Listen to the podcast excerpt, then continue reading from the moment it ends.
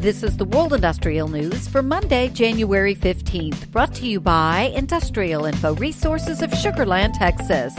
The seemingly unlimited applications for plastic and rubber products are driving domestic project development in the manufacturing sector, particularly for commercial packaging and piping, both of which are fueled by the growth of e-commerce.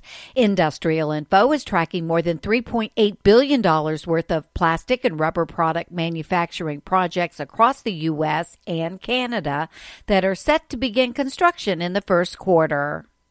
Actions by China will largely determine whether the world cooks or decarbonizes. That essentially is the conclusion of Renewables 2023, a report from the International Energy Agency that was released on January 11th.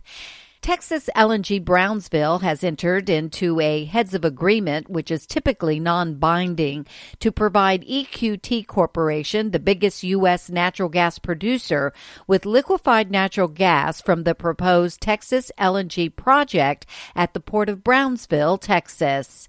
And Norway has become the first country in the world to vote in favor of allowing deep sea mining for minerals. The decision has received global condemnation from many scientific and environmental groups.